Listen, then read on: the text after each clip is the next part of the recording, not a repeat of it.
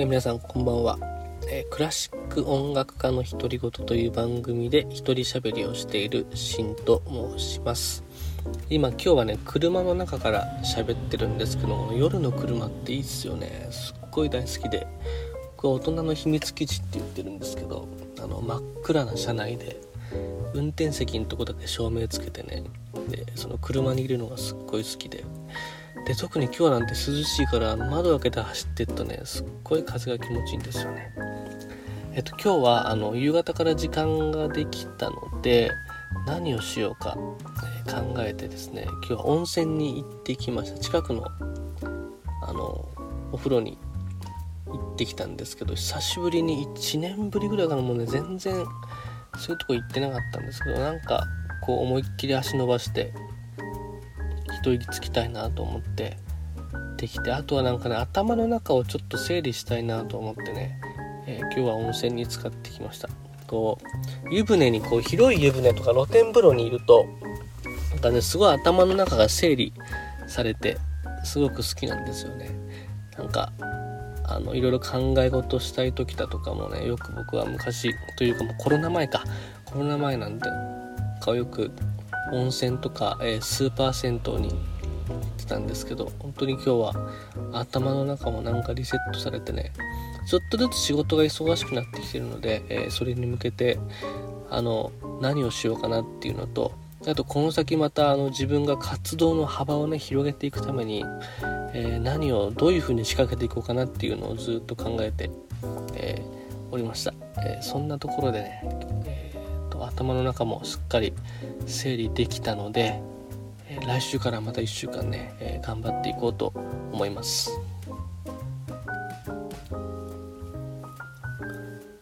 でそんな感じであの温泉に入りながら、えー、いろんなこと考えてたっていう話をしたんですけどちょっと一個仕事の話をしてみようと思うんですけど僕らみたいに個人で仕事をしていわゆるフリーで仕事をしてる人って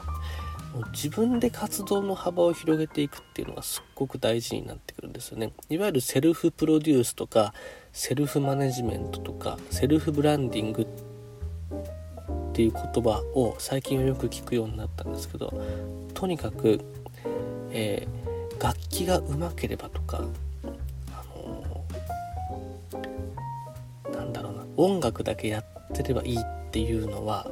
もうそんな時代じゃ実はないんですですね。なので、えーと、そういったですねあのスキルっていうのがめちゃくちゃ大事になってきて僕もそれでいろいろ考え事をしながら生きてるんですけども本当にね就職活動もしたことなければそういった、えー、授業もないしビジネスマナーっていうのも全然知らなかったし、えー、それからなんだろうな OB 訪問とかそういったこともない中で音楽だけ勉強して卒業したので本当にその先どうやって食っていけばいいか本当に分かんなかったんですけど、まあ、いろんな本読んだりとかしてその自分でその道を切り開いていく。仕事は待ってるだけじゃ絶対来ないので自分でその道を切り開いていくっていうのの重要性を知ってからそういうことはもう常日頃めちゃくちゃ考えてます。でそんな中で僕が大事にしてるのは、えー、戦わずして勝つっていうところで要はあのなるべく競い合いには参加しないっていうように例えば、えー、みんなが右を見たら左を見ると。みんなが左に向いたら右に何かチャンスがないかを探すと。もちろん、えーと、オーディションだとかそういったコンクールを受けるとっていうのは切磋琢磨していくんですけどそれ以外の中ではなるべく競わず争わず、えー、自分で道を切り開くっていうのが、えー、大事なんじゃないかなとそんなことをね思っています。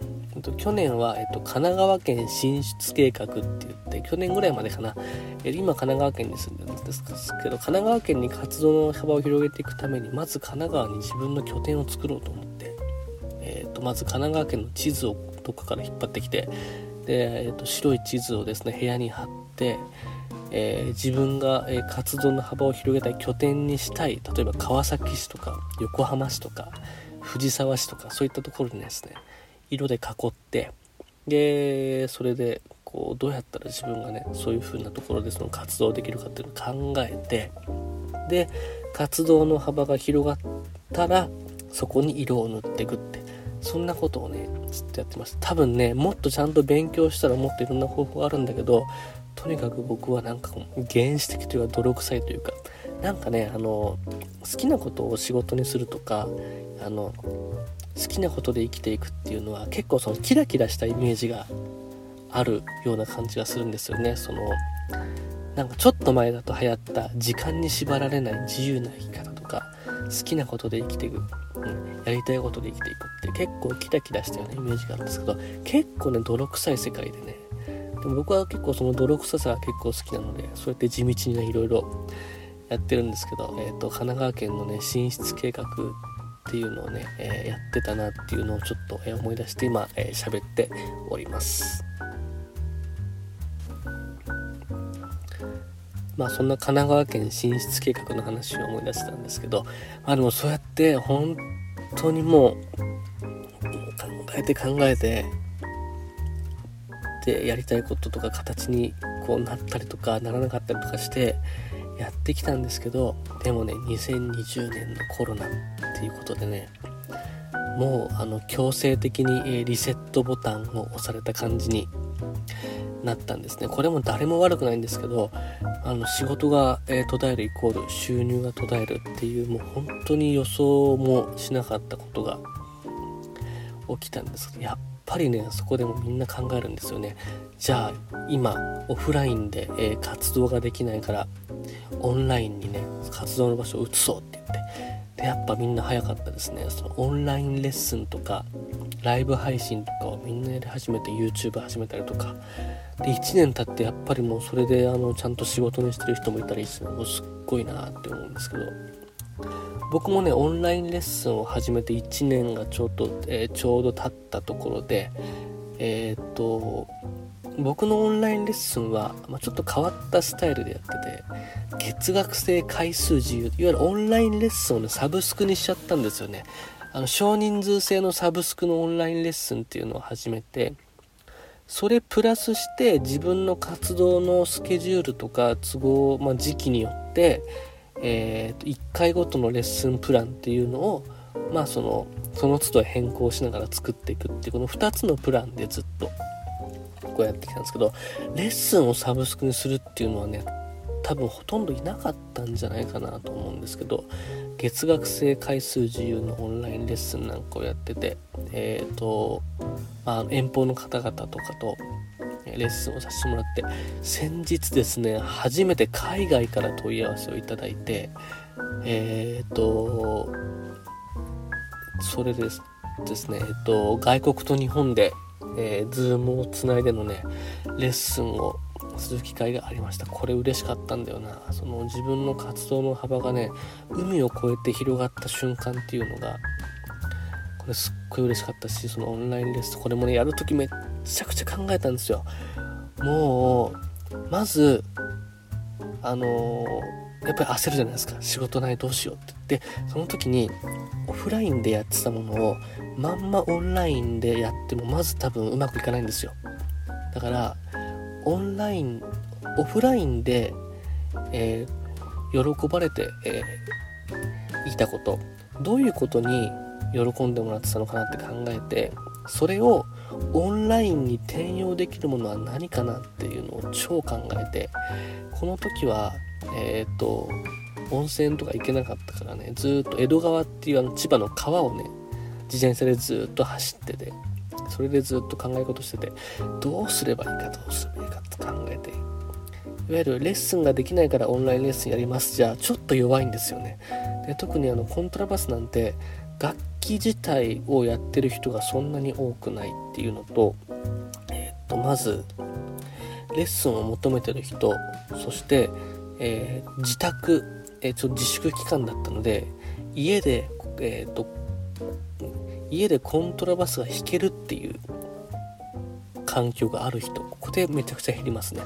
そして、えー、家に楽器を持ってる人やっぱコントラバスって持ってなくてもで部活や楽団が楽器を持ってて借りることもできるので楽器を持ってる人ってなってくると相当少ないじゃないかな全国的に見てもね。もちろんコントラバスキストはたくさんいるんですけどそこまで絞って考えるとあのめちゃくちゃ少ないんじゃないかなって言ってじゃあどうすればいいだろうってめちゃくちゃ考えた中で思いついたのがレッスンのサブスク少人数制でサブスクにするっていうことだったんですけどまあ、そんな中で今、えーと、いろんな地方の方々とかそれからこの前は海外の方々と、えー、レッスンをする機会があってでまたこれもねずっと続くといいなと思うしこれもね続けていきたいと、思っておりますそんな感じでねとにかくねいろんなこと考えるのが好きで。よくメモ帳とか持ち歩いてるんですけどなんかずっと仕事の話してんな。もうちょっと他の話もしたいんですけどね。そんな感じでえっ、ー、とオンラインレッスンなんかを去年は、えー、始めてで今年は何をやろうかなってずっと考えているところです。なんかこの前のなんかどっかの配信で今年はこれやりますって言ったかもしれないけどもうなんかねどんどんどんどん考え方がこう変わってくるのでまた全然、えー、この先違う話をするかもしれないですけど、えー、今年もね一つ頑張っていきたいと思います。さあそろそろいい時間なのでもう一つね喋っておしまいにしようと思うんですけどちょっとねずっと仕事の話をしちゃったのでえー、っと一つなんかラーメンの話でもしようかなと思うんですけどえー、っと今日埼玉県の方に仕事に行ってきてでもうあの絶対に今日食べたいって思ったラーメンがあってこれがねあのチャーシュー力って言うんですよ。なんかプロレスラーの名前みたいですよね。あのえーと、とチャーシュー専門店って歌っててねもう本当にチャーシューが美味しいお店でで、あの、プロレスのね、あのー、すごく多分ね、プロレスが好きな方がやってるお店で、埼玉県にチェーン店がいくつかあるんですけど、このチャーシュー力っていうところのね、えー、ラーメンがめちゃくちゃ美味しいんですよ。これ、えー、埼玉のね、狭山市とか、所沢とか、えーと、三好町にあるんですけど、ちょっと車で行くところなのかな。ちょっと電車だとアクセスがわからないんですけど、あの、車で駐車場も広くて、ね、みんな車で来てるんですけどね、ここね、あの、埼玉県に行く機会がある方いらっしゃったら、ぜひね、ちょっと行ってみてください。あの、サソリ固めっていう一番人気、これもね、多分、これ多分長州力の、えっ、と、技の名前だったと思うんだよ。僕プロレス詳しくないんですけど、なんかね、ラーメン屋さん見たらそんな気がしました。あと、ブッチャーっていうね、これプロレスラーですよね、ブッチャーって。あの、ブッチャーっていうプロレスラーの名前のラーメン。これね、分厚いチャーシューが入ってブッチャーって言うんですけど、ここのチャーシューね、本当に美味しいの。あの、なんかね、すっごい柔らかくて、すっごい味が染みててね、この、何て言うんだろう、ほろほろほぐれるっていうの言い方あってっかな。そういう感じで、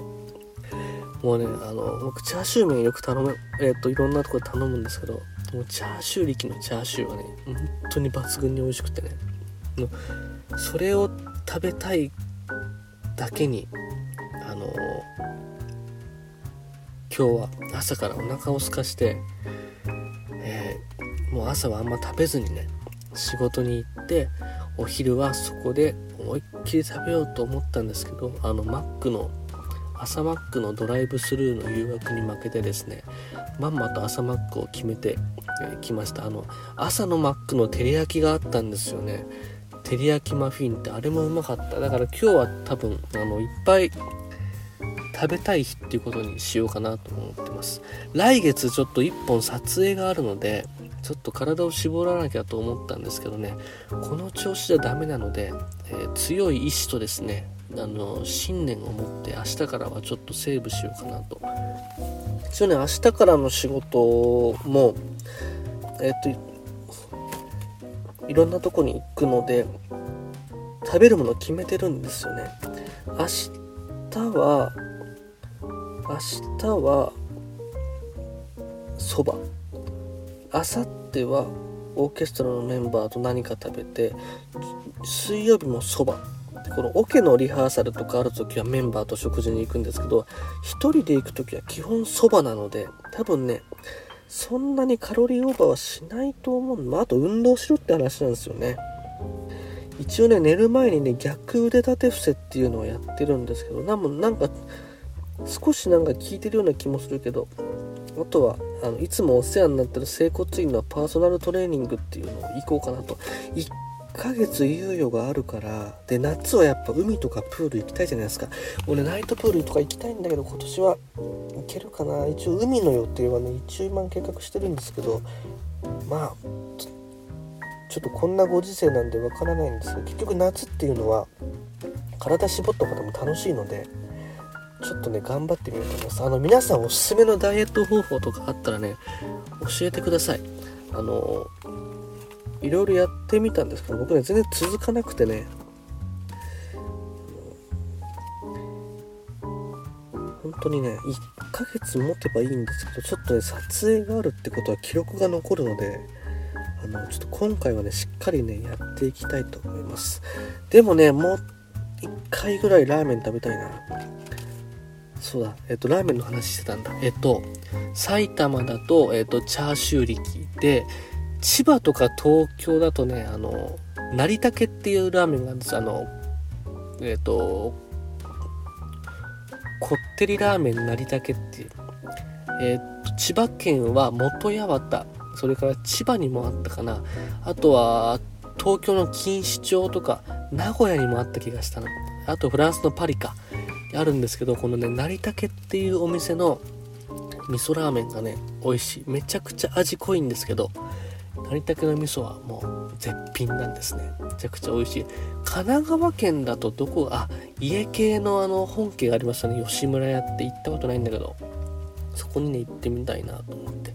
家系ラーメンってなんかねあの僕はね風邪薬だと思っててなんかね風邪ひくとね家系ラーメン食べに行くんですよね。なんかねあのいつもね薬食べに行ってくるって言ってあの家系ラーメン食べに行くんですけど家系をラーメンを食べると風邪が治るっていうのはねあのみんなねお前何言ってんだって言うんだけど、ね、いや俺本当に風邪が治るんだよって僕は信じてるんですね。なんか多分ねあのスープとあのチャーシューで肉食べてネギ食べてほうれん草食べてあと生姜。生姜を食べてだから多分ね家系ラーメンってめちゃくちゃ多分体にいいような気がするんですけどね。実際はどうなのか分かりません。でもねあの風邪をひいたら家系ラーメン。僕は割とそれで治してたんです。まああの今はですね、うん、もう風邪ひくこともなくめちゃくちゃ健康体なんですけどあの前はなんかちょっとしんどい時とかはね家系ラーメンを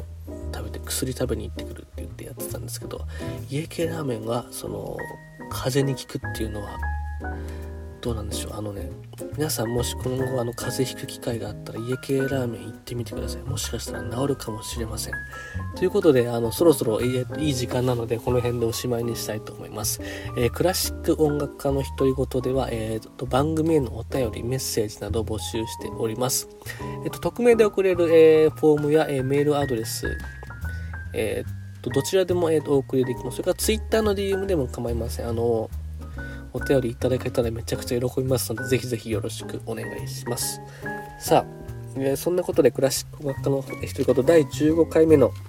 えー、配信をお楽しみいただきました。えー、っと、いつもね、あの、本当にこんな一人喋りに、えお付き合いいただきありがとうございます。なんか再生回数もちょっとずつ、え増えてきて、本